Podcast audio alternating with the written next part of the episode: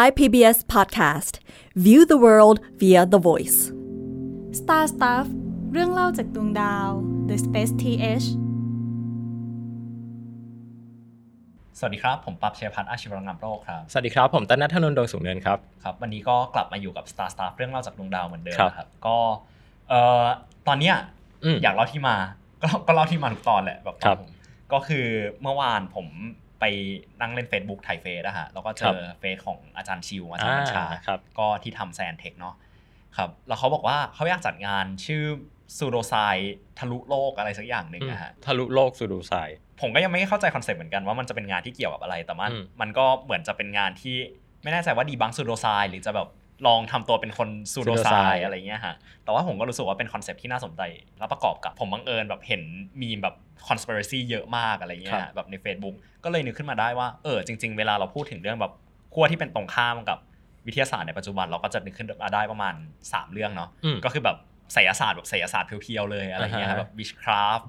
แม่มดอะไรอย่างนี้ เออ ก็จะเป็นสายนั้นไปเลยครับอย่างที่สองก็คือฝั่งที่เป็นซูโดไซอ่าฮะฮะ แล้วก็อย่างที่สามก็คือ conspiracy อ่าฮะ ซึ่ง โหราศาสตร์นี่คุณปั๊บจัดให้อยู่ใน witchcraft ไปเลยหรือว่าเป็น pseudosci ผมว่ามันจะมีประเภทแบบที่เอามาผูกกับ pseudosci ด้วยแต่แบบอืมมันจะมีประเภทที่แบบเป็น witchcraft ไปเลยอะฮะอือฮึคุณผู้ฟังอาจจะจำได้แบบตอนที่ผมเคยพูดแบบถึงเรื่องความสัมพันธ์ของไสยศาสตร์เชื่อมจิตกับเชื่อมจิตอะอันนี้เชื่อมจิตคือเป็น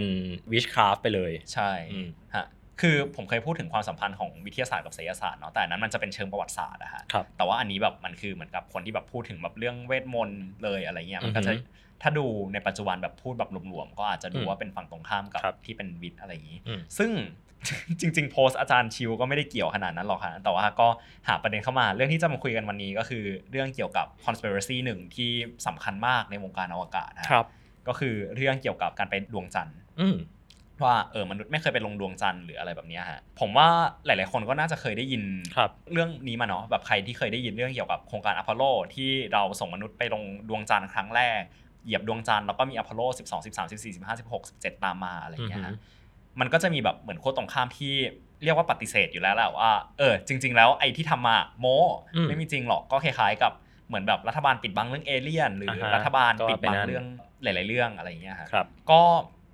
มันก็จะมีข้อสันนิษฐาน เออทำไมรัฐบาลต้องสร้างฮอกส์นี้ขึ้นมาเนาะเออซึ่งบางคนก็จะพูดว่า อ๋อ มันเป็นเพราะว่ามันอยู่ในช่วงสงครามเย็น แล้วแบบฝั่งโซเวียตดูมีการพัฒนาทางวิทยาศาสตร์ที่แบบเจริญก้าวหน้ามากอือฮึ อะไรอย่างเงี้ยฮะแบบมีการส่งดาวเทียมไป มีการส่งเอ่อจรวดนู่นนี่นั่นครับเพราะฉะนั้นฝั่งอเมริกาก็ก็แพ้ไม่ได้ เพราะมันอยู่กลางสงครามเย็น แล้วก็วิทยาศาสตร์ตอนนั้นมันคือเป็นโพ p กันดา ครับ ว่าอ่าเราสร้างนิวเคลียร์ได้มันคืออมการที่แบบเราเป็นนวัตกรรมเป็น innovator นะ แล้วเราจะครับ เป็นแบบ ผู้นำของโลก ซึ่งอวกาศในยุคนั้นมันก็ทำหน้าที่แบบเดียวกันอือฮึครับ หรืออย่างที่สองก็คือ อาจจะเป็นบอกว่านอกจากเป็นโพ p กันดาที่ให้ต่างประเทศแล้ว มันก็เป็นโพ p กันดาในประเทศเหมือนกันหรือเปล่าว่าอ่ามัมันเป็นการสร้างขวัญกำลังใจ ด้านสื่ออะไรอย่างเงี้ยฮะโดยเฉพาะในยุคนั้นที่มีดราม่าเยอะแยะมากมายเต็มไปหมดไม่ว่าจะเป็นเรื่องสงครามเวียดนามใช่เรื่องเอ่อการคอร์รัปชันอะไรต่างๆ มากมายครับซึ่งมันก็มีหลายคนที่เขียนเรื่องนี้ออกมาเนาะว่า จริง ๆ งานด้านอวกาศหลายทีมันคือการส่งเสริมความเป็นแบบแบบ Hard ความ power เออ hard power แบบความรักชาติคณะกรรมการอะไรเงี้ย hard power อะไรเงี้ยเออเป็นจริงแล้ว soft power ด้วยนาซาคือเป็นทั้ง soft power และ hard power ใช่ฮะเป็นทั้ง soft power และ hard power หรือแบบครับที่พี่เติ้ลชอบพูดว่าจริง ๆ แล้วเอ่อ นาซาก็เกิดใต้ฮอลลีวูดอะไรอย่างนี้อ่าใช่ใช่แบบมันก็จะเป็นเรื่องที่แบบมีความสัมพันธ์กันว่าเออครับสุดท้ายมันเป็นเรื่องที่แบบมันไม่ได้เป็นแค่งานทางด้านวิทยาศาสตร์นะ แต่มันเป็นอืมเรื่องเกี่ยวกับการให้ความสัมพันธ์เอ่อระหว่างประเทศแบบเจริญขึ้น เจริญขึ้นในที่นี้ก็คือแบบมีอำนาจหรือแบบความสัมพันธ์กับคนในประเทศดีขึ้นอะไรอย่างเงี้ยฮะก็อันนี้ก็เป็นคอนเซปต์คร่าวๆเนาะซึ่งพอยของมันหลัก ๆ ก็คือมนุษย์ไม่เคยไปลงจอดบนดวงจันทร์จริงๆอืม ทีนี้วันนี้สิ่งที่จะมาทำก็คือ เราจะมาแบบลงรายละเอียดกันดีกว่าอ่า ว่าคนสายเนี้ยหรือแบบข้อถกเถียงของสายเนี้ยฮะเขาพูดถึงอะไรกันบ้างครับ ก็ถ้าไล่ดูตามไทม์ไลน์แล้วเนี่ยฮะมันจะมีเอ่อคนที่พูดถึงเรื่องเกี่ยวกับ moon landing เป็นเรื่องไม่จริงมาตั้งแต่สมัยตอนที่แบบมันเกิด moon landing จริง ๆ แล้วแหละฮะว่าอือฮึเออเหมือนคนที่เป็น historian ของ NASA อะฮะที่แบบผมชอบหนังสือเขามาก ชื่อเอ่อ Roger D. Launius เขาก็อ่าบอกว่า ปู่ของเขา grandfather เนี่ยฮะก็เป็น moon landing denier เหมือนกัน คือไม่เชื่อ คือไม่เชื่อ ประมาณว่าอืมเขาบอกว่าปู่ของเขาเนี่ยฮะเป็นชาวนาอือฮึแล้วในปี 1969อะฮะที่แบบทุกอย่างมันก็ไม่ได้เจริญขนาดเนี้ยแล้วปู่ของเขาก็เป็นชาวนาก็แบบทำไร่ทำนาอะไรเงี้ยอืมเขาก็ไม่เชื่อว่ามนุษย์จะมีเทคโนโลยีที่มันเจริญขนาดแบบสามารถส่งคนไปดวงจันทร์ได้จริง ๆ แล้วเขาก็สำรวจต่อไปว่า เออ ถึงแม้หลายคนจะบอกว่าเอกสารที่พูดถึง moon landing ไม่จริงเนี่ยมันเกิดขึ้นมาในยุคหลังๆแต่การที่คนพูดถึงเรื่องว่า moon landing ไม่มีจริงเนี่ยมันมีตั้งแต่ในยุคที่แบบ moon landing แล้ว แบบหลายคนไม่เชื่ออะไรอย่างเงี้ยฮะแต่ว่า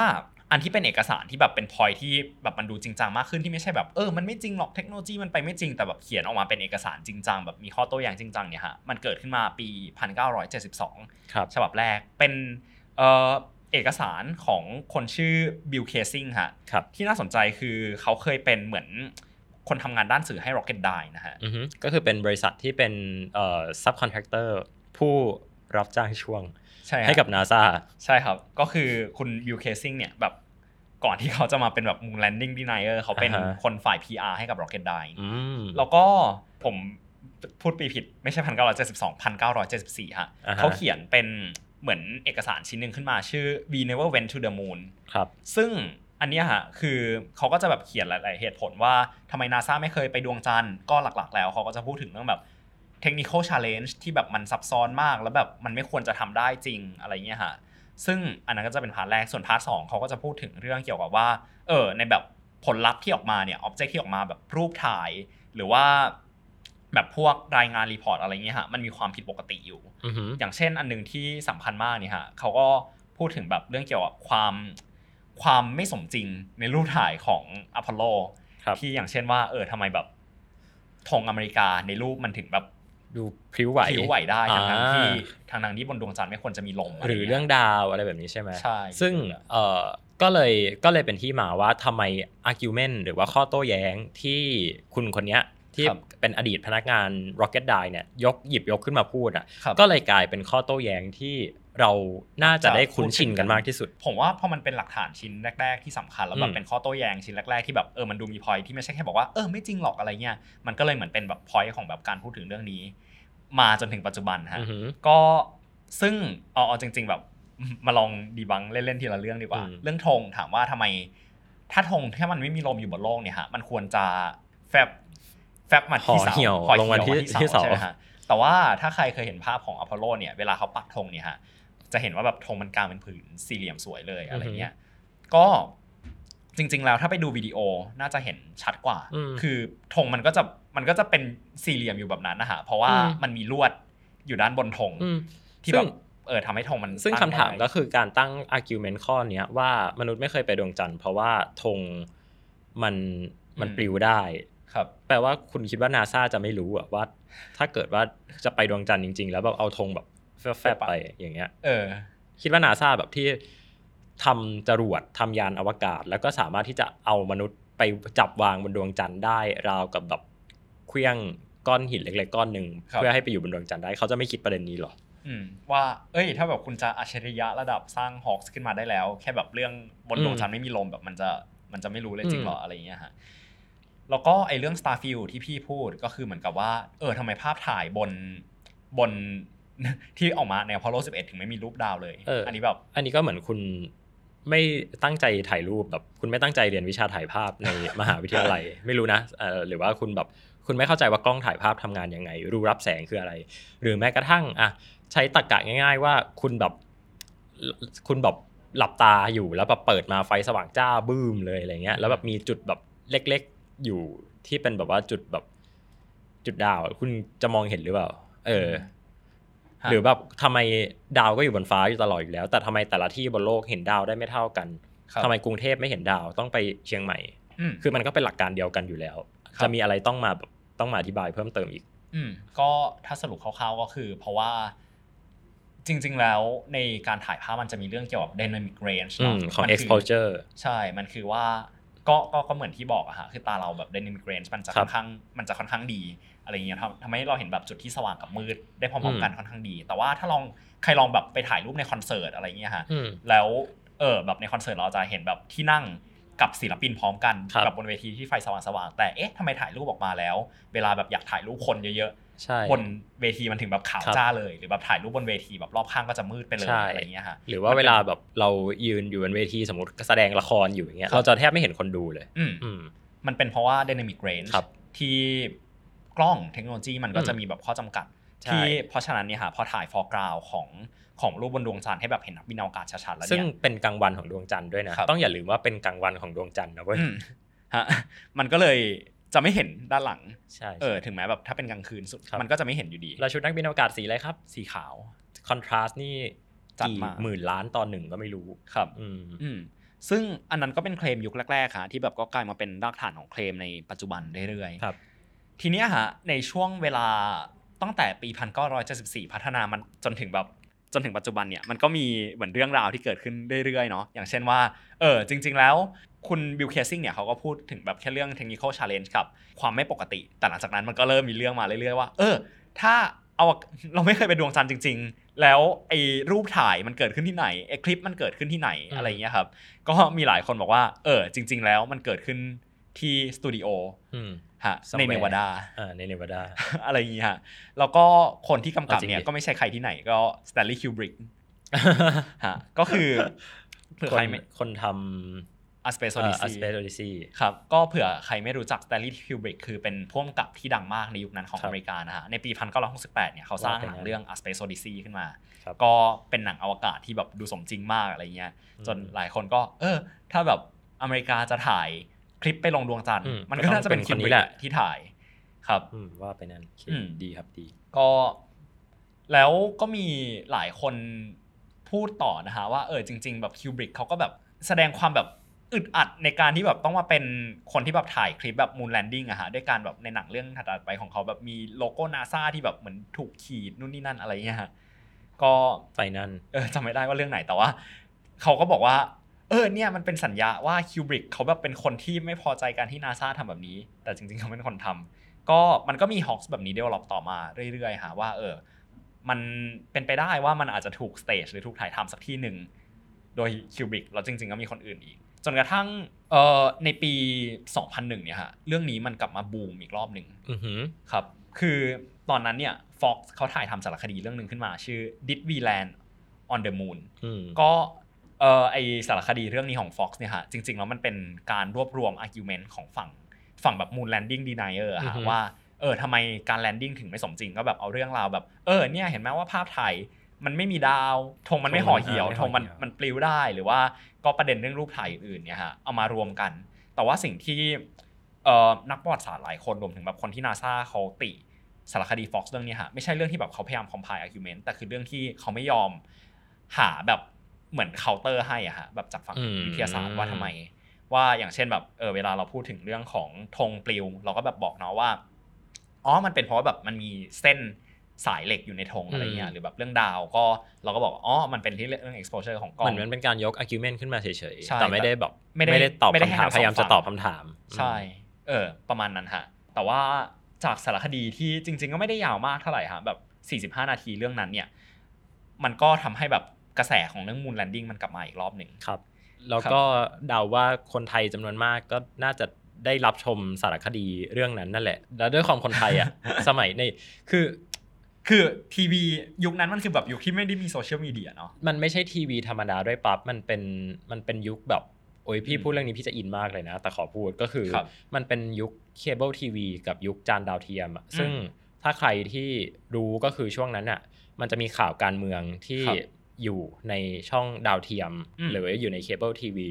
ซึ่งคนที่เขามีตังค์อะเขาก็จะได้ดูช่องพวกนี้ในขณะที่ชาวบ้านร้านตลาดทั่วไปจนๆ อย่างเราๆกันเนี่ยก็จะอืมไม่มีปัญญาไปไปซื้อเคเบิลทีวีหรือซื้อจานมาติดที่บ้านตัวเอง เพื่อดูทีวีที่มันเป็นช่องทางเลือกครับแล้วพอมันเป็นอย่างนั้นอะเราก็เลยมองว่ามันมันเป็นไปได้หรือเปล่าที่คนในยุคนั้นอะเขาจะมองว่า เขาได้รับสื่อที่มันเหนือกว่าอืมคนที่มีธรรมดาทั่วไปคุณภาพเออ ฉันเป็นคนที่มีคุณภาพมากกว่า ฉันเป็นชนชั้นกลางในกรุงเทพมหานครได้รับการศึกษาครับก็เลยภูมิใจในในข้อมูลที่ตัวเองมี แล้วก็นำมาซึ่งข้อโต้แย้งหรือว่า argument แปลกๆ ที่เราก็ยังคงเห็นกันอยู่ถึงทุกวันนี้ครับว่าเราอะจะชอบมองว่าฉันได้รับข้อมูลมากกว่าอืมแบบและและยิ่งในยุคที่แบบเกิดความวุ่นวายทางการเมืองในไทยอะก็คือ เป็นยุคที่ตอนนั้นไลน์เริ่มมาอ่าคนก็ส่งต่อ forward ข้อความกันในไลน์ก็จะมองว่าสื่อที่พูดในทีวีอะไม่จริงอ่าก็เป็นยุคถัดมาเออก็เป็นยุคถัดมา ดังนั้นอะเราจะเห็นขั้นบันไดของของสื่อครับที่ที่มันถูกพัฒนาขึ้นมา แล้วก็อืมไปเสิร์ฟความอยากที่จะอยู่เหนือคนอื่น หรือว่าความที่มองว่าตัวเองเป็น superior ครับขึ้นมาอืมตรงนี้ด้วย ก็ เออถ้าเคสอย่างที่พี่เติ้ลพูดเนี่ยใช่ตอนนั้นที่มันเป็นสารคดี ซึ่งด้วยความที่มันยังไม่ได้มีโซเชียลมีเดียหรือแบบมันยังไม่ได้มีแฟกเช็คอะไรอืมทีวีมาจากนก็นัต่าบงประเทศฝรั่งมาเขาจากบอกต่างประเทศ กับอีกอย่างหนึ่งที่พี่สังเกตก็คือ พี่จะไม่ค่อยเห็นคนที่ที่โตมาในยุคที่ที่ในยุคนั้นอยู่ในสังคมระดับที่แบบไม่ได้เป็นแบบระดับสูงมากอะครับพูดถึงว่า Moon Landing เป็น hoax อ่าแต่ถ้าพี่ไปคุยกับคนที่รวยหน่อยอะครับคนที่แบบ อาจจะจบต่างประเทศมา หรืออาจจะทำงานมีหน้าที่การงานที่ดีอะอืมส่วนมากจะค่อนข้างพูดในเชิงที่ว่า Moon Landing อะเป็น hoax หรือเปล่าครับหรืออย่างน้อยตั้งคำถามอืมพี่เลยสังเกตประเด็นนี้มาตั้งแต่เด็กแล้ว ซึ่งจริง ๆ เรื่องนี้น่าสนใจมากฮะแบบพี่นิกเคยเขียนเกี่ยวกับประเด็นเรื่องนี้เอาไว้ในบทความใน Space TH มันมีงานวิจัยที่เอ่อที่ที่เขาไปสำรวจแบบคนที่แบบเชื่อใน conspiracy theory อะฮะหรือแบบการที่แบบมันเบี่ยงเบนออกจากแบบความเชื่อกระแสหลักว่า มันทำให้เรารู้สึกว่ามันอยู่เหนือกว่าคนอื่นฮะก็ แน่นอนซึ่งอยู่แล้วบบมันก็เออว่าแบบเออเนี่ยแบบ you should wake up อะไรประมาณนี้ ใช่คือคือมันแน่นอนอยู่แล้ว ไม่อย่างนั้นคนที่แบบดูเคเบิลอย่างเงี้ยเขาจะแบบเขาจะมองว่าตัวเองอยู่เหนือกว่าคนอื่น แล้วก็ใช้ประเด็นตรงเนี้ยมามากดคนอื่นเหรอครับอืม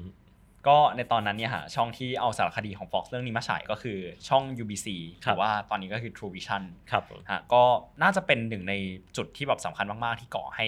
เกิดกระแสของแบบ Moon Landing ในไทย ซึ่ง Moon Landing Denier ในไทย ผมว่าน่าสนใจ เพราะว่ามันเกิดขึ้นมาแบบช่วงประมาณ 30 ปีให้หลังครับอะแต่มันก็พูดมาถึงปัจจุบัน แล้วตอนนั้นเนี่ยฮะก็คือมีหลายคนบอกมาว่า เออเขาเล่นใหญ่เลยนะว่าเป็นสารคดีว่าแบบเออมีการโปรโมทอย่างจริงจังอะไรเงี้ยมแล้วช่วงนั้นเป็นช่วงที่แบบเริ่มมีเว็บบอร์ดเริ่มมีแบบพันทิปอ่าอะไรอย่างนี้เริ่มมาแล้วครับ ก็เริ่มมีการพูดคุยกันในอินครัเทอบร์เน็ตด้วย อืมอืมแล้วก็เหมือน conspiracy มันก็มันมันก็ไม่ได้มีพัฒนาการอะไรต่อมากเพราะแบบ ถ้าถ้ามันไปไกลกว่านั้นมันก็จะเห็นข้อมูลที่มากขึ้นอะไรอย่างเงี้ยฮะแต่ว่ามันก็จะจบอยู่ที่ประมาณตรงนั้น ใช่ พี่ครับก็เลยชอบเรียกคำถามพวกนี้ว่าเป็นคำถามที่ไม่ได้อยากได้คำตอบ อืมครับถามเพื่อแบบแสดงทัศนคติตัวเองเฉยๆอะแสดงแบบระดับความสูงส่ง superior ทางปัญญาของตัวเองเฉยๆไปงั้นแหละครับ ทีนี้มีเรื่องหนึ่งที่จริง ๆ อยากเอามาเล่าแต่ว่าไม่ได้แบบเป็นพัฒนาการของ conspiracy อืมนี้เท่าไหร่คืครัอบเหตุการณ์ในปี 2002 ที่มี moon landing denier คนหนึ่งฮะชื่อคุณเซวิล เขาเอาแบบเหมือนไบเบิลไปให้บัสอัลดินสาบานว่าเคยไปดวงจันทร์มาจริง ๆ มันก็เป็นที่น่าสนใจนะฮะว่าเออถ้าแบบนักบินอวกาศที่ไปโครงการอวกาศจริง ๆ มาโดนแบบนี้แบบผมเชื่อว่ามันไม่น่าเป็นครั้งแรกหรอกฮะที่แบบบัซอัลดรินเจอแบบเจอแบบนี้บ่อยๆเขาจะทำยังไง ซึ่งแบบ reaction ที่เราได้จากอันนี้ก็คือบัสอัลดรินก็ไปต่อยหน้าคุณ Sibrel ฮะ ทีเนี้ยฮะอยากมาไล่บ้างว่าในไทม์ไลน์ที่แบบมันสับสนวุ่นวาย เพราะว่า conspiracy มันก็ไม่ได้มีแบบอ่าๆมันไม่ได้มีความหนึ่ดีงอันเนี่ยเดียวเนาะมันจะแบ่งว่าเป็นค่ายเว้ยมันจะมีค่ายนู้นค่ายนี้ใช่ทีนี้เรามาลอง explore ค่ายดูบ้างดีกว่าอืมว่าค่ายมันมีเลเวลไหนบ้างครับมันก็จะมีเลเวลแรกฮะที่แบบโดยทั่วไปที่สุดก็คือ เออ อาจจะเป็นแบบเลเวลที่เราอาจจะเห็นในปัจจุบันด้วยก็คือแบบคนที่บอกว่าเราไม่เคยไปอวกาศเลยอะไรประมาณเนี้ยฮะอ่าซึ่งก็คนพวกนี้ก็ยังมีอยู่นะครับน่าใช่ทึ่งมาก มันก็จะมีแบบหัศจรรย์ที่สุดอยู่หลายสายว่าเออจริง ๆ โลกเราก็เป็นแบบอย่างที่เห็นนี่แหละ แต่เราแค่ไม่เคยไปอวกาศจนถึงแบบเลเวลที่บอกว่าเราเป็น flat earth อะไรประมาณเนี้ยฮะอืมเราก็แบบเราไม่สามารถขึ้นไปอวกาศได้ด้วยกฎทางฟิสิกส์จริง ๆ ก็อันนั้นก็เป็นเลเวลแรกที่ก็เห็นได้โดยทั่วไปนะฮะทีเนี้ยมันจะเริ่มมีเลเวลที่น่าสนใจขึ้นมา ผมรู้สึกว่าบางทีมันเกิดขึ้นมากับการจำนนต่อหลักฐานอะไรบางอย่างเหมือนกัน แบบมันก็จะมีเลเวลที่บอกว่ามนุษย์เคยขึ้นไปบน orbit หรือว่าเคยขึ้นไปบนวงโคจรจริง ๆ ก็คือเคยขึ้นไปแบบเหนือบนอวกาศ อาจจะเคยโคจรรอบโลก แต่ว่าไม่เคยไปไกลกว่าวงโคจรของโลกอือหือซึ่งไอเลเวลเนี่ยฮะมันมักจะเกิดขึ้นมาพร้อมกับเหมือนประเด็นหนึ่งที่น่าสนใจก็คือเขาก็มักจะยกพอยเรื่องเกี่ยวว่าเออถ้าไปไกลมากๆแล้วเนี่ยเหมือนนักบินอวกาศจะไม่สามารถอยู่ได้เพราะว่า UV มันครับมันแรงเกินไปอ่าจากแถบรังสี คือโลกของเราเนี่ยมันจะมีแถบรังสีที่เรียกว่าใช่แวนแอลเลนเบลอ่าคอยใช่คุมอยู่ครับ แล้ววัตถุอะไรก็แล้วแต่ที่ถัดอยู่เนื้อนอกเหนือจาก Van Allen belt เนี่ยจะได้รับจำนวนรังสีรังสีมหาศาลมาก ๆ จนใช่นักบินอวกาศที่น่าจะผ่านจุดนี้ไปได้เนี่ยก็ควรที่จะเป็นมะเร็งเสียชีวิตกันหมดแล้วครับ ถ้าพี่แบบจะ debunk เรื่องนี้พี่จะบอกว่าอะไรฮะก็คุณก็เอาผนังยานอวกาศมาแล้วก็มาวัดรังสีดูสิแล้ว คุณก็ส่งยานอวกาศ ซึ่งเขาทำกันอยู่นะ คุณก็ส่งยานอวกาศทะลุ Van Allen belt ไป แล้วคุณก็วัดค่ารังสีที่ได้อืมแล้วก็ให้ตัวยานมันกลับมาลงจอดที่โลก แล้วคุณก็เอาปริมาณของรังสีมาเทียบกันกับการที่นักบินอวกาศได้รับหรืออะไรก็แล้วแต่อืมจากบนโลกไปถึงตรงนู้น เออก็ได้ซึ่ง โครงการอัตมิสก็ทำอย่างนี้นะฮะอัตมิสหนึ่งเนี่ยสาเหตุที่เขาต้องไปดวงจันทร์ไปไกลๆเนี่ยก็เพราะเขาจะทดสอบเรื่องแถบรังสี Van Allen belt นี่แหละอืมหรือ 10 ปีที่แล้วครับตอนทดสอบยาน Orion ครั้งแรกนะฮะ26ธันวาคม 2014ครับตอนนั้นเนี่ยมีการส่งยาน Orion ลำเดียวกันกับที่ส่งอัตมิสหนึ่งเนี่ยฮะออกไปนอก Van Allen belt ครับแล้วก็วกกลับเข้ามาอืมแล้วข้อมูลเหล่านั้นนี่แหละที่เอามาพัฒนา ให้กลายเป็นอัลติมิสหนึ่งแล้วก็จะกลายเป็นอัลติมิสสองในที่สุด สรุปคำตอบง่ายๆก็คือ ก็สร้าง radiation shield เออฮะซึ่งยานอวกาศแบบในที่ไปสำรวจอะฮะรวมทั้งที่มีมนุษย์และไม่มีมนุษย์ที่ไปสำรวจแบบใกล้กว่าโลกครับอะฮะปกติเขาจะมี radiation shield ใช่ป้องกันหมดเหมือนกันเพราะว่าแบบมันจะได้แบบไม่ก่อ anomaly แปลไทยคือความผิดปกติปกติกับฮะเอ่อการการใช้อุปกรณ์ทางวิทยาศาสตร์หลายอย่างคือเขามีการวิจัยถึงขั้นว่าชุดกันดังสีที่ครับที่เป็นแบบฉุกเฉินน่ะอืม เอ่อปั๊บเคยไปเอ็กซเรย์ฟันอะไรอย่างเงี้ยป่ะเอ็กซเรย์ส่วนหน้าครับฟันอะไรเงี้ย ที่เขาจะมีชุดมาให้ใส่เหมือนกับเป็นแบบเป็นเกราะเหมือนแบบเกราะกันกระสุนนะมาครับอะคุณน้องค่าสวมหน่อยค่ะ ก็สวมเข้ามาที่อ่าตัวที่หนักๆอันนั้นน่ะคือเกราะกันดังสีครับแล้ว DLR หรือว่าเอ่อสถาบันวิจัยด้านอวกาศของเยอรมนีเนี่ยก็กำลังพัฒนาตัวอุปกรณ์แบบนั้นน่ะอืมที่มันจะมันจะทนทานพอที่จะช่วยปกป้องนักบินอวกาศ ในกรณีที่ยานมันเกิดรั่วขึ้นมาจริงๆเนี่ย ให้ครับตัวรังสีเนี่ยมันไม่มาเจอกับส่วนสำคัญของร่างกาย ก็อันนี้ก็เป็นประเด็นที่ 2 ว่าอะมนุษย์เคยขึ้นไปออร์บิทจริง แต่ว่าไม่เคยไปถึงไปถึงดวงจันทร์อะไรอย่างเงี้ยฮะทีเนี้ยมันจะมีประเด็นหนึ่งที่แบบผมชอบเป็นพิเศษ คือเรื่องของว่าทุกวันเนี้ยฮะแบบวิธีการที่ง่ายที่สุดถ้าเราจะบอกว่า เออทำไมมนุษย์เราถึงเคยไปดวงจันทร์อะไรอย่างเงี้ยฮะคือตอนอพอลโล11 เนี่ยเขามีการทิ้ง คล้ายๆเป็นแผ่นกระจกแผ่นหนึ่งเอาไว้ครับที่บดวงจันทร์ฮะเรียกว่า lunar reflector reflector ซึ่งตอนนั้นเนี่ยเขาทำเพื่อจะลองยิงเลเซอร์ขึ้นไปครับเพื่อแบบวัดระยะห่างระหว่างโลกกับดวงจันทร์แบบเป๊ะๆอะไรอย่างเงี้ยฮะเพราะว่า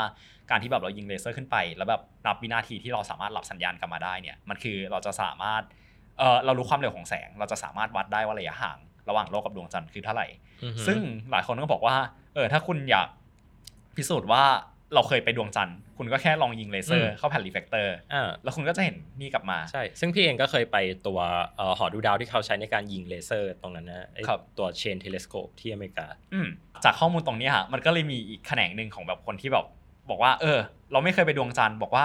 จริง ๆ แล้วเนี่ยเราเราขึ้นอวกาศได้แล้วเราส่งยานไปดวงจันทร์ได้ แต่ว่ามันเป็นหุ่นยนต์ที่ไปตั้งแผ่นนี้อ่าอะไรเงี้ยฮะซึ่งซึ่งแบบ พวกนี้ผมรู้สึกมันจะอยู่ค่ายใกล้ๆกับแบบฝั่งที่แบบเชื่อว่ามนุษย์เคยเคยไปออร์บิทแต่ว่าแบบไม่ได้ไปไกลกว่านั้นมองเรื่องรังสีก็แบบส่งหุ่นยนต์ขึ้นไปได้ ซึ่งเอาจริงแบบบางที อันนี้เป็นคอมเมนต์ r y ส่วนตัวนะฮะก็ก็งงเหมือนกันว่าถ้าส่งส่งหุ่นยนต์ขึ้นไปได้เราทำไมไม่แค่ส่งมนุษย์ขึ้นไป เอออะไรอย่างหเงี้ยรือว่าถ้าส่งหุ่นยนต์ไปได้แล้วจะเอาไปวางแค่แบบแผ่น lunar reflector ก็เอาธงไปวางด้วยสิ แล้วก็มีไม้เซลฟี่ยื่นมาถ่ายรูป เออ ก็แบบ เหมือน Perseverance อะไรเงี้ยฮะอืมเหมือนยานที่ไป rover ดาวอังคาร ซึ่งครับซึ่งแค่นั้นมันก็เท่แล้วเหมือนกันนะ อีกอันหนึ่งไม่รู้ว่าไม่รู้ว่าปั๊บจะยกประเด็นนี้มาพูดหรือเปล่าเรื่องที่เอ่อ NVIDIA เขาทำ simulation โอ้เรื่องนี้ผมไม่รู้อ๋อคือมันอ่ามันมีคนตั้งคำถามว่าอืมหนึ่งในหนึ่งใน argument ที่ถูกหยิบยกขึ้นมา เพื่อที่จะบอกว่าการไปดวงจันทร์มันไม่มีอยู่จริงเนี่ยครับก็คือแสงและเงามันดูเหมือนอ๋อว่าจะถูกถ่ายทำในสตูดิโอครับใช่ไหมครับแต่ว่าสุดท้ายแล้วเนี่ย มันเอ่อมันก็มีการเอา computer simulation เนี่ยมา simulate บอกว่าการที่คุณการที่คุณจะอืมทำแสงให้ได้แบบเหมือนในภาพถ่ายเนี่ยคุณจำเป็นต้องใช้หลอดไฟที่ใหญ่มาก และเทคนิคการจัดแสงที่มันซับซ้อนมากครับๆซึ่งไม่มีทางเกิดขึ้นได้ในโลกในยุคนั้นเอออยู่แล้วอ๋อแล้วประเด็นนี้เขาใช่แล้วเขาครับก็เลยเอาเอ่อเอา GPU หรือว่าเอ่อ Graphic Processing Unit เนี่ยของ NVIDIA ซึ่งเป็นคนที่สปอนเซอร์โครงการเนี้ยนะฮะแบบว่าอ๋ออยากจะ debunk เรื่องการไปดวงจันทร์ใช่ไหมอ่าได้เลยจัดเอาซูเปอร์คอมพิวเตอร์มาลองประมวลผลดูครับก็พบว่าการจัดแสงแบบนั้นเนี่ยจำเป็นจะต้องอาศัยการประมวลผลของซูเปอร์คอมพิวเตอร์มาประกอบด้วยซ้ำครับแล้วสุดท้ายแล้วเนี่ยก็สามารถที่จะจำลองแสงในแบบอพอลโลขึ้นมาได้ โดยที่ใช้เอ่อจำนวนไฟหรือว่าใช้จำนวนการคำนวณแสงเนี่ยในระดับ particle ต่อ particle เลยครับนะครับก็เลยทำให้เป็นเป็นข้อโต้แย้งมาว่าอืมถ้ามันถ่ายทำในสตูดิโอจริงๆเนี่ย ไฟออกมาไม่ได้แบบนี้แน่ครับก็เหมือนถ้าจะพูดเรื่องนี้แบบง่ายที่สุดอะฮะผมว่าเป็นเรื่องของเงาอืมเพราะว่าเงาที่แบบได้จากได้จากรูปถ่ายอะฮะมันจะแทบ parallel กันใช่ซึ่งใช่ถ้าใครแบบเหมือนเคยเล่นกับหลอดไฟอะไรอย่างเงี้ยครับฮะแล้วแบบลองเอาหลอดไฟแบบไฟฉายก็ได้ ไปยิงใกล้ๆวัตถุหนึ่งอะฮะจะเห็นแบบเหมือนเงามันแบบครับไม่ขนานกันนะฮะครับแบบเงามันจะแบบเหมือนเฉียงออก อืมอืมอืมแปลว่าแหล่งกำเนิดแสงมันก็ต้องมาจากดวงอาทิตย์ ใช่ แต่ว่าเงาที่ได้จากเอ่อ รูปถ่ายของอพอลโลเนี่ยฮะมันเป็นเส้นขนานกันอืมแปลว่าแหล่งกำเนิดแสงต้องใหญ่หรือแรงมากๆ จนแบบใช่มันสามารถฉายแบบฉายแบบนั้นได้หรือมันต้องอยู่ไกลใช่มากรวมถึงการสะท้อนของแสงไปมาระหว่างชุดนักบินอวกาศอืมของคนทั้งสองคนเนี่ยทั้งบัซครับอัลดรินซึ่งเป็นเอ่อคนที่อยู่ในภาพแล้วก็นีล อาร์มสตรองที่เป็นคนถ่ายภาพเนี่ยครับก็ต้องถูกเอามาคำนวณด้วยอืมนะครับถ้าเขาจะจำลองจริงๆนะฮะคือต้องใช้ซูเปอร์คอมพิวเตอร์ใช่แบบในการในการคำนวณสร้างแสงกราฟิกขึ้นมา ไม่งั้นก็ต้องแบบมีมีหลอดไฟใหญ่เท่าดหลวองดอาไฟทิตย์ หรือว่าแบบเลเซอร์ที่กำลังสูงมากๆ ซึ่งในตอนนั้นใช่มันยังแทบไม่มีการพัฒนาใช่ครับเทคโนโลยีเลเซอร์เลยอะไรอย่างเงี้ยฮะทีนี้เออย้อนกลับมาที่เรื่อง reflector อืมมีอันหนึ่งที่แบบผมชอบมากเลยฮะที่แบบไปเจอมาคือหลายคนบอกว่าเออเราส่งหุ่นยนต์ไปแบบวาง reflector ได้ใช่ไหมแต่จริง ๆแล้วเนี่ยมันก็มีอีกฝั่งหนึ่งที่บอกว่าเฮ้ยเราไม่ได้เคยเราไม่ได้เคยส่งหุ่นยนต์ไป แต่ว่านาซาเนี่ยไปเจอแบบ หินสะท้อนแสงอะไรสักอย่างที่ดวงจันทร์แล้วก็บอกว่ามันเป็น reflector โคตรเกลียร์ดแล้วก็แบบเออมันสามารถยิงได้อะไรเงี้ยฮะผมก็แบบเอ้ยพี่ชอบอันนี้ว่ะใช่ไหมมัน work ว่ะมันมันเท่อะว่าแบบเออเนี่ยแบบคือนอกจากแบบปกปิดเรื่องเอเลี่ยนยังสามารถแบบปกปิดเรื่องหินสะท้อนแสงบนดวงจันทร์ได้อะไรเงี้ยเอออันนี้มันก็จะเป็นสายคร่าวๆประมาณนี้ ถ้าแบบใครอืมมีสายอื่นอีกอะไรเงี้ยฮะก็ลองคอมเมนต์กันมาได้นะฮะรู้สึกว่าเรื่องนี้สนุกดีครับสนุกสนานบันเทิงทีนี้ ประเด็นสุดท้ายก่อนก่อนปิดตอนอือฮึเออคือเรื่องเกี่ยวกับ conspiracy แบบในฐานะ conspiracy จริง ๆ นี่แหละฮะว่าแบบเรามองมันยังไงสำหรับผมแล้วเนี่ยมันมีที่ตอนต้นเนี่ยผมเล่าถึงมีมีมหนึ่งไป แบบมีมที่เจอถ่ายเจอแล้วแบบทำให้เป็นแรงบันดาลใจที่อยากมาตอนเนี้ยฮะมันมีมีมหนึ่งที่ผมชอบมากว่า คือผมน่าจะหาไม่เจอแล้วแหละแต่ว่ามีมเนี่ยมันก็จะเป็นภาพของแบบคนที่บอกว่าอพอลโล 11 ไม่จริงอะไรเงี้ยฮะแล้วก็แบบมีคนถามว่า อ้าวแล้วอพอลโล12 13 14 15 16 17 นี่จริงหรือไม่จริงอะไรเงี้ยแล้วแบบคนนั้นก็ถามว่ามันมีด้วยเหรออ๋อแปลว่าคุณไม่รู้ข้อมูลตั้งแต่แรก ใช่คือผมรู้สึกว่าภาพนั้นเนี่ยมันอาจจะไม่ได้คิดอะไรแต่ว่าถ้ามองลึกๆแล้วเนี่ยผมรู้สึกมันเป็นเรื่องเกี่ยวกับว่า conspiracy มันมันมันเกิดขึ้นมาได้ยังไงในรูปแบบหนึ่งเหมือนกันนะว่าเออหรือแบบ conspiracy มันต่างกับแบบการตั้งคำถามทางวิทยาศาสตร์ยังไงอะไรอย่างอ่าเงี้ยอ่าอ่าคือใช่ผมรู้สึกว่าถ้ามองแบบ อย่างง่ายๆเนี่ยมันเหมือนกับการที่เราบอกว่าเวลาเราพูดถึง conspiracy มันคือการตั้งคำถามแหละ แต่มันคือการตั้งคำถามอย่างที่อาจจะแบบที่พี่เติ้ลพูดด้วยว่ากระบวเรานไม่การได้แบต้อบงไหกานรเออไม่ได้ต้องการคำไม่ได้ตบต้องการคำตอบ หรือว่าแบบสุดท้ายคุณไม่ไม่ได้พยายามหาข้อมูลขนาดนั้นนะใช่ไม่ได้แบบใช่พยายามแบบที่จะ debunk จริง ๆ ว่า เออ เมื่อแบบคุณเจอประเด็นหนึ่งขึ้นมา คุณก็คุณก็อาจจะแบบเบลอเรื่องนั้นไปอะไรเงี้ยหรือแบบ คุณก็แค่แบบสร้าง stand point ใหม่ขึ้นมาอย่างเช่นแบบเรื่องของ reflector อะไรเงี้ยว่าแทนที่จะบอกว่าเราไม่เคยไปเขาก็บอกบอกว่าเออพอมันมี reflector แล้วแปลว่าเราเคยส่งหุ่นยนต์ไปอะไรเงี้ยแล้ว stand point มันอาจจะเปลี่ยนไปเรื่อยๆซึ่ง จริงๆแล้วบางทีผมรู้สึกมันเหมือนกับการที่แบบคุณตั้งคำถามแล้วแบบคุณไม่เอา information ที่มีใหม่เข้าไปมากพอแล้วก็ methodology มันไหลไปเรื่อยอืมมันไม่ได้เหมือนกับมีเล่นเกมที่เล่นเกมจะให้สนุกมันต้องเซตกติกาแล้วเข้าใจกันทั้งสองฝ่ายเนาะไม่งั้นมันก็จะแบบไหลไปเรื่อยอะทำไมคุณทำอันนี้อ๋อก็กติกามันไม่ได้บอกนี่ก็ไหลตามไปอืมครับผมรู้สึกว่า process การตั้งคำถามเป็นเรื่องที่ดี แต่สิ่งที่มันจะเกิดขึ้นมาหลังการตั้งคำถามมันคือแบบการที่แบบมันควรจะมี methodology หรือว่าแบบควรที่แบบจะจะจะตามหาข้อมูล แบบเก็บข้อมูลแกเธอข้อมูลให้ได้อืมหา end point ที่อยากให้มันเป็นแล้วแบบหาแบบเรื่องหลายๆเรื่องมาประกอบรวมกันเพื่อให้เป็นสิ่งนั้นอะไรอย่างเงี้ยอืมก็ผมก็เลยแบบชอบมีมนั้นมาก อะไรเงี้ยแบบมันก็สะท้อนว่าจริง ๆ แล้วแบบบางอย่าง การตั้งคำถามอย่างเดียวมันอาจจะไม่พอแต่สุดท้ายมันคือว่าเราตั้งคำถามแล้ว เราจะแบบหาคำตอบนั้นยังไง ครับครับอืมก็ตอนนี้ผมน่าจะประมาณนี้พี่เติ้ลมีอะไรอยากส่งท้ายไหมฮะจริง ๆ อยากให้มองว่า conspiracy เป็น มันไม่ได้แย่ที่จะพูดถึงอืมและไม่ได้แย่ที่ที่คุณจะคิด แต่ว่าถ้าคุณคิดอะคุณก็ต้องก็ต้องหาคำตอบด้วย ไม่งั้นก็อย่างที่อย่างที่พี่ชอบบอกแปลว่า มันเป็นคำถามที่ไม่ได้ต้องการคำตอบครับ แล้วถ้าคุณไม่ได้ต้องการคำตอบอะเราก็จะทีตคุณอีกแบบหนึ่งนะอือฮึหมายความว่าคุณจะมาโกรธเราไม่ได้นะ ที่เราจะเล่นมุกตลกเกี่ยวกับความคิดของคุณ หรือคุณจะมาอ้างไม่ได้ว่านี้เป็นแบบกระบวนการคิดสิทธิอะไรของคุณก็แล้วแต่ถ้าสิ่งนั้นอะมันทำให้คนอื่นเขาเดือดร้อนอือฮึ ถ้าการที่คุณกระจายวิธีการคิดที่มันเป็นแบบเนี้ย แล้วมันมันบั่นทอนมันทำลายสังคมอะเราก็เราก็มีสิทธิ์ที่จะยับยั้งสิ่งนั้นนะอืมทำไมมันฟังดูแบบดาร์กสังแต่ว่าก็โอเคครับ นั่นแหละฮะก็แต่ก็นั่นแหละครับสำหรับใครที่อยากติดตามเรื่องของพอดแคสต์อวกาศนะฮะเเอ่อก็สามารถติดตาม Star Stuff เรื่องเล่าจากดวงดาวได้ครับทางช่องทางที่ทุกคนกำลังรับฟังกันอยู่ครับ แล้วก็สามารถรับชมเป็นวิดีโอได้ผ่านทาง YouTube ฮะก็เอ่อ วันนี้เปลี่ยนคนตัดรายการแล้วรอดูว่าแบบจะมีภาพปั่นๆมาหรือเปล่าแบบภาพแฟนเอิร์ธภาพอะไรแบบนี้ก็รอปั่นติดดีตามครับได้ครับ แล้วก็เอ่อสำหรับตอนนี้ก็ขอจบไปที่ตรงนี้ครับ ผมปั๊บชัยพัฒน์อาชีวระงับโรคครับ แล้วผมต้นนัทนนท์ดวงสุขเนินครับ ขอลาคุณผู้ฟังไปก่อน สวัสดีครับ Star Stuff เรื่องเล่าจากดวงดาว The Space TH